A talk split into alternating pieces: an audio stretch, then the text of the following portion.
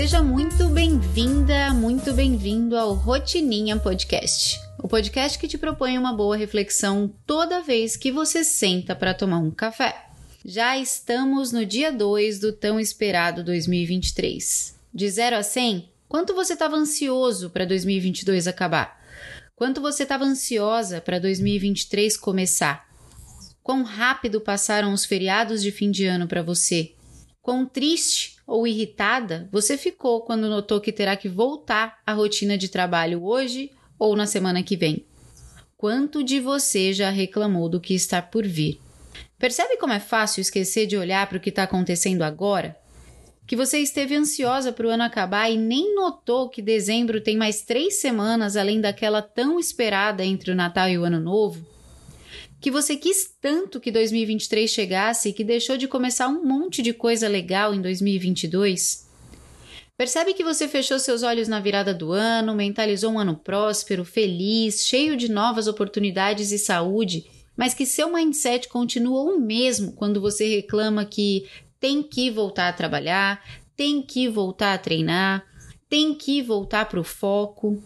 O ano novo, a virada, os fogos de artifício, a roupa branca, amarela, rosa, as lentilhas, as ondinhas, tudo isso é uma criação da sociedade.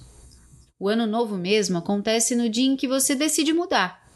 Toda vez que você toma uma nova decisão, começa um projeto novo ou mergulha num desafio novo, uma nova fase se inicia para você. A renovação acontece quando você se renova, não quando o calendário diz. Pense em tudo o que você desejou na hora dos fogos de artifício. Pense em tudo o que você tem a agradecer. E depois disso, comece a se comportar como a pessoa que merece ter tudo aquilo que você deseja. Faz essa autoanálise. A pessoa que você é hoje merece mesmo receber tudo aquilo que você desejou para esse ano? O que falta para você receber tudo o que você deseja? Oportunidade? Ajuda dos outros? dinheiro, sorte.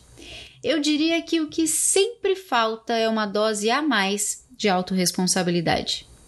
Falta entender que só você é o responsável pelas suas conquistas e também pelas suas frustrações. Anota aí num post-it, coloca no espelho do seu banheiro. Ações iguais geram resultados iguais. Ações diferentes geram resultados diferentes. Se você quer tanto que 2023 seja melhor que 2022, me diz aqui o que mudou em você para que isso aconteça. Porque no fim das contas, pouco importa o que você estabelece como objetivos, o que você estabelece como metas, o que você deseja para o seu ano novo.